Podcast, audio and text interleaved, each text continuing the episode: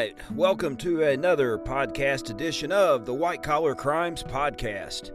I am Ryan Horn, the host, and so glad to have you aboard for this first episode of a new season and the first episode of 2024. Haven't met with you in a couple weeks. Uh, hope you certainly all had a great and fantastic Christmas, New Year's.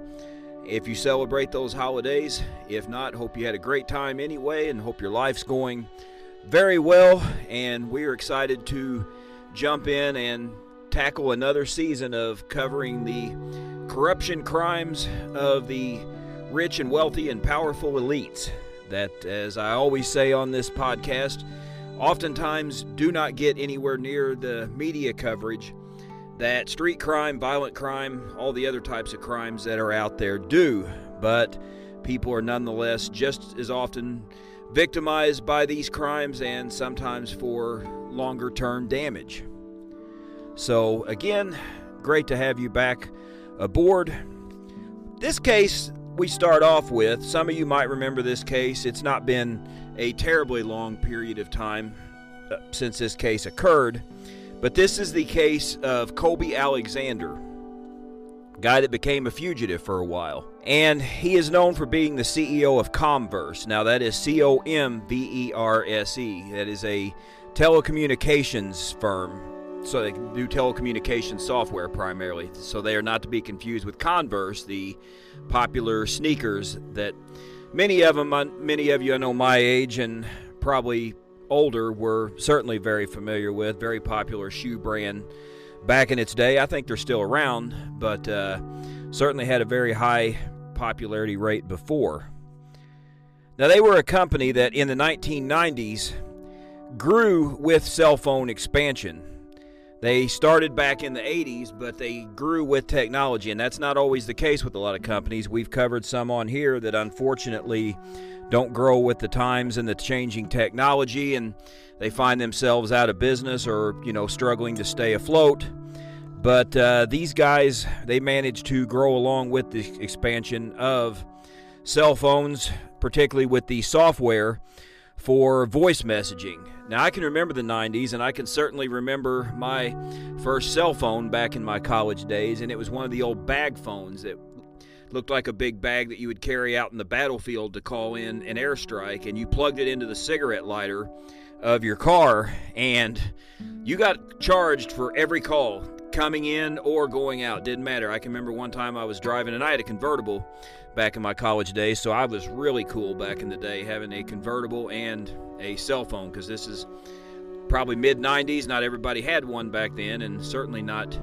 Uh, like we do now, but the bag phone, I can remember one time driving along, I think I was either coming or going to class, and I got a call and wrong number, and it cost me 15 cents basically to answer that call and tell that lady that she had the wrong number. That's how far we've come in the last 25, 30 years in cell phone technology. Because again, you Gen Xers that are my age and older, you remember most certainly when all we did on these phones was literally just make a phone call and that was it. There were no internet attachment to any of them and you didn't have your whole life on it. You didn't do email and social media. That wasn't around then and all these different things that the phones do now they didn't. But as they began to develop at this point that's when his company kind of got around the curve and got involved and they particularly developed voice messaging software, which it's still important. We still use our cell phones and we still get voice messages and things like that. So it still certainly is, is of need. It's not been replaced by technology yet. But the guy that was behind a lot of the success for Comverse was Kobi Alexander. And he is an Israeli American businessman who earned an economics degree from Hebrew University in Jerusalem. Now, he also earned a he earned a finance degree from Hebrew University or I'm sorry, he earned an economics degree from Hebrew University and later a finance degree from New York University. So, guy with a good economic background, new business, new numbers, all those kind of things that are so important in business. And he had a lot of success with Comverse, really took him far in a really short period of time. Well, how did he do that, you ask? Well, he managed to grow and they owed a lot of their success for him because he is noted in convincing the Swiss tech company Ascom, I think I'm pronouncing this the correct way, ASCOM or ASCOM, to invest $6 million in commerce, Comverse around the mid 1980s. Now, in the mid 1980s, $6 million would probably, I would have to guess, would be the equivalent of about $20 million now, at least. So that went a long way, and he was able to convince them to give this money, and that gave Comverse very much the startup seed money, the things they needed to really grow and expand. And it wasn't long after they got this money from ASCOM, they were able to take the company public and grow on and go on into NASDAQ and continue to grow, become a publicly traded company. And growth's pretty exciting when you have that in the company, and we're excited to have that here because we're excited again this year to start off the new year with our sponsor, one of our sponsors. We're proud to have the Weekend Angler. Check out his YouTube channel, The Weekend Angler. Won't be long, folks. Uh, fishing season will be here, and you want to check that out and really get a lot of good tips. So we're proud to have that aboard. As always, Proud that you're here to help us continue to grow. Please continue to like this show on our Facebook page. Give us the good five star ratings. Follow us on Spotify, Apple, Google, wherever you're at. Share the links with your friends. Help educate the public on these type of cases like you're hearing right here because you don't hear about these cases often in the news or any type of public forum. And we are one of the few bringing that. This one, and we also have the Con Man and the Cop bonus podcast I have with famous actor and, st- and con man Steve Comisar. Please check that out as well. And you can also check out his podcast, Scam Junkie, also on Spotify here. Only three podcasts that I know that are seriously taking a look at white collar crime and the world of the crimes committed by the elites, where money and greed is the motive. You don't get that in many other type of podcasts, but we're proud that we have sponsors that can help us do that, and we're proud that you're tuning in and helping us do that as well. Now, we saw with the rapidly growing companies, though, things are not always as they've seen. We saw that with the recent uh, podcast we did on Health South and some others, that despite appeared success and even making millions of dollars, the success is not always what they inflate it or make it out to be.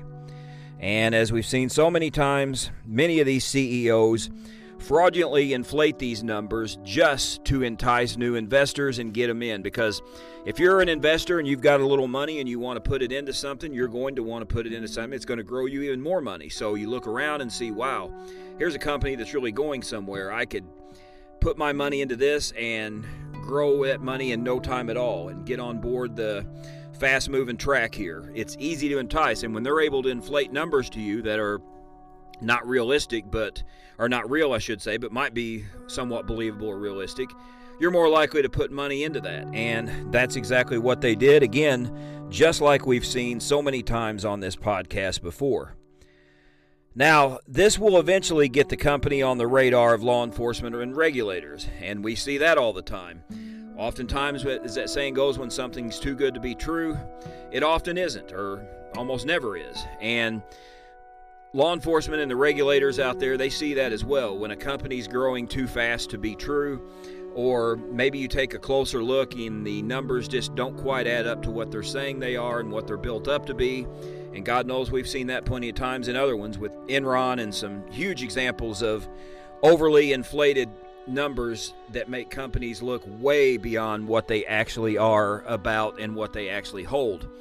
And in the end, the investors lose their money. They're ripped off when these companies fold.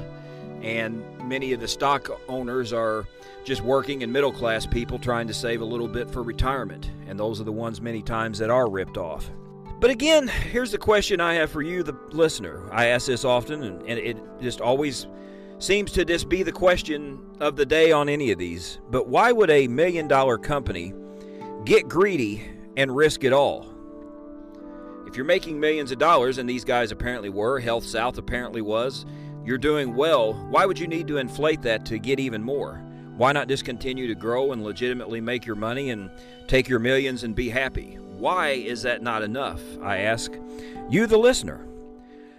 Well, it's what actions the CEOs are willing to take. Why are they willing to take these type of actions for this immoral, illegal gain? Again, why can't they be happy enough with whatever they're getting out there? Why do they risk going to jail as we see so many times. And speaking of that, folks, I do want you to tune in soon. I was recently contacted by an attorney that listens to this podcast that uh, he has defended some high profile white collar cases, white collar crime cases, and we're in the works now of getting him on here as a guest, and I can't wait. I'm very excited. He was very interesting to talk to, and I'm really excited to see what he can bring to the table here and what perspective and what angle he can do because we haven't had we've had an attorney or two on this show but none that have offended that have defended white collar criminals. So i think that's going to be really cool. So i will be saying look on out for that. Be sure and follow the facebook facebook page the white collar crimes podcast and be sure to uh, check out for any updates. Sometimes i will do a quick little recording for just give you little updates of what's going on and you can always check that out, as I said, on the Facebook page, or I oftentimes will give updates too on my website, ryan-horn.com. But really excited about having this attorney on to show why what it's been like for him to defend a lot of these guys. Because again it's just puzzling when they are making millions of dollars why they're willing to do illegal activities to get even more and risk their freedom and losing it all just to be short-sighted enough for some illegal ill-gotten gains that they're most likely always going to get caught at. I i'm baffled by that and that's one of the great mysteries in white collar crime. And i'm hoping he can maybe give us a little bit of perspective in his experience what it's like defending these folks and what kind of reasons they come up with to him. But Alexander had been on the radar for years, but he was actually not formally charged by the government until 2006. And he was charged with multiple conspiracy offenses, as well as the usuals we talk about on here securities fraud, wire fraud, and mail fraud. Now, at this time when these charges came about, he was reported to be vacationing in Israel when these, you know, indictments came down, and his attorney supposedly had made arrangements for him to return, but he did not, and he instead fled to Germany. Well, this quickly allowed, or quickly, obviously, the feds are going to issue a warrant when you flee justice like this, and that is exactly what they did, and a warrant was issued for his arrest. Now, as this was occurring, the criminal proceedings were coming about. The SEC also filed a civil case against him. And many times, as we've talked about on here before, too, the SEC, and that's for those of you in other countries or maybe just not aware, they're the ones that regulate the Wall Street and the financial sector of the United States. Uh, they are the police of this of these sectors. That stands for the Security Exchange Commission and they are the ones that police this activity. And many times their cases, before they go criminal, they will actually start with civil cases. And I'm not sure always what the motive could be for that. It could be to try to recover and recoup some of the money that they believe has been ripped off, because again, many times these white collar crimes, these companies or these CEOs, they rip off the hardworking, honest, working and middle class folks that have invested in, or maybe their employees that have invested their time and their retirement in the uh, stocks of the company and the future of the company. And they get ripped off when this all falls and collapses. And unfortunately, they're left with nothing. So, could be why the SEC oftentimes starts with a civil case, but it could also be because it's easier to prove guilt in a civil case. Here in the United States, civil cases are tried under the level of proof of what's known as preponderance of evidence. And that simply means basically a 51 49% scale. If it's more likely true than not, then that person's guilty. It's much different than a criminal proceeding and the criminal trial where proof has to be beyond a reasonable doubt, which they say if you put it on percentages, that's well over 90%. So it has to be almost absolutely certain. Civil cases, civil trials do not do that and do not require that much proof. If you remember, around this time back in the 90s we his case started in the 90s basically that we're talking about here but a lot of you probably like myself i was in college at the time you remember the oj simpson case back in the mid 90s and he was acquitted in the murder trial, even though most of us, including myself, believe he was guilty. But nonetheless, he was convi- or he was acquitted. But you may also remember later on, the family of Ronald Goldman took him to civil court for some damages, and they got a massive judgment against him for millions of dollars. Why? It's easier to prove things, and they were they were able to prove in civil court that OJ's actions led to the death of their son. They may not have gotten it in criminal court where it was beyond a reasonable doubt, but he got it in civil court because, again, the standard of proof that must be met is much lower. And that could be why the SEC starts at this level before they pursue criminal charges. But a civil case was filed against him, and the case claimed that he was involved in falsifying many records and accounts. And again, we've seen that, just saw it recently with the, the Health South case and some others we've covered recently on this podcast. And again, likely to entice investors. That most likely is the motive. But when this all comes about, I'm sure this wasn't suspicious or anything to the uh, law enforcement, but he transferred $40 million from an American account that he had to an account that he had set up in Israel. Again, probably, uh, certainly did not draw any kind of suspicion or anything, right? Well, he was finally brought to justice despite again fleeing over to Germany from Israel. But Interpol, which is basically like an international law enforcement tracking agency, they were able to track him down and he was arrested in Namibia. Uh, he was released soon on bail, however.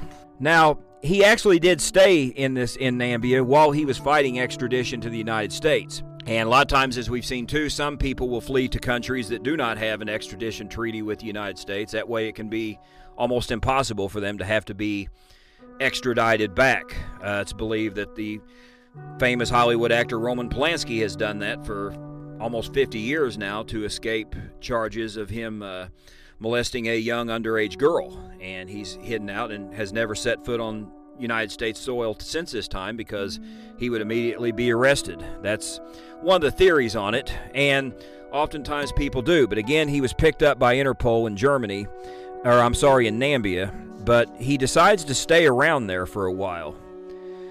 And, you know, it's a poor country, and he wants to kind of play himself off as a Robin Hood figure, sort of. And at this time, he also filed a civil case against his old company, Comverse.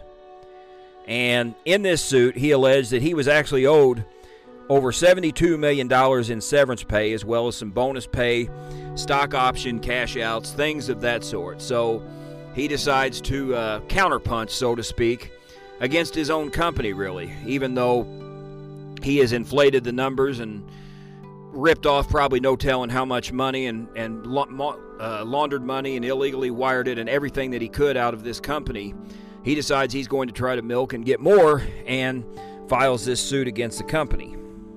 As I said, he actually stayed in Namibia for a while during this time, actually, and became kind of sort of like a Robin Hood figure, investing his money in the poor communities. Maybe like to fashion himself that he was robbing from the rich, which he actually was, and giving to the poor. Now, it begs the question was this his actual money, or was this money that he illegally wired and laundered through the company, through falsifying numbers, getting money from investors that was never going to be used for investing.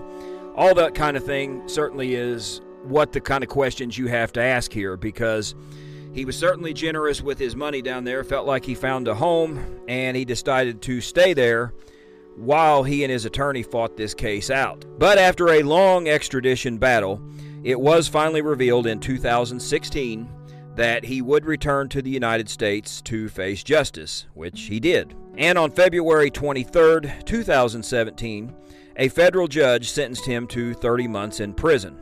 Don't know how this was worked out, but I guess his attorneys managed to work this part out because on, on March 1st, 2018, he was allowed to later finish his sentence in Israel. And after he finished that out for the rest of the time, he was released. Uh, no really word on his current activities, anything like that. He's young enough, he certainly could continue in the business world if he wants, and he can always also, as we talk about on here so many times too, he can act as a quote unquote consultant in the background on things and be behind the scenes, even though he might be the one that's actually pulling the strings and making the decision. Uh, that's how he can also operate. But that's what uh, was reported that he was doing. And we'll see how it goes. Uh, he could be out there. We may hear from him again. He may decide to go back to Namibia and spend out the rest of his life. Apparently, he was pretty happy there. Maybe he can start a new life there. We don't know. Uh, if we hear of any updates or anything like that, we will certainly be uh, take to the air and let you know of any developments in his case. But As far as we know, that's where this case has ended at this point. But if you have an idea for a case that you would like to hear about, please email me at ryanhornvt at gmail.com. Or if you want to be a guest on this show, as I said, have that working right now with one of our listeners, and I'd be glad to have you on as well. So, yes, please email me at ryanhornvt at gmail.com. And please watch out for your friends and family from financial predators, scam artists, ones that we feature all the time on this podcast. Please be careful and watch out for them. And also watch out for yourself because you could fall victim too. Talk about it all the time on the Con Man and the Cop podcast with Steve Comisar. He's a famous con man. He's been conned before. I've worked in law enforcement my whole life, but I've been scammed and conned a, time, conned a time or two. So it can happen to any of us. So please be on guard. Please adopt your next best friend from your local pet shelter. And please tune in next Tuesday for our next episode. And continue to please tune in and help us grow this podcast. We're so appreciative that you do that. And we want to keep this going for many more seasons. So, welcome back aboard. Glad to have you on this journey. And we'll see you for the next journey next week. God bless and take care, everybody.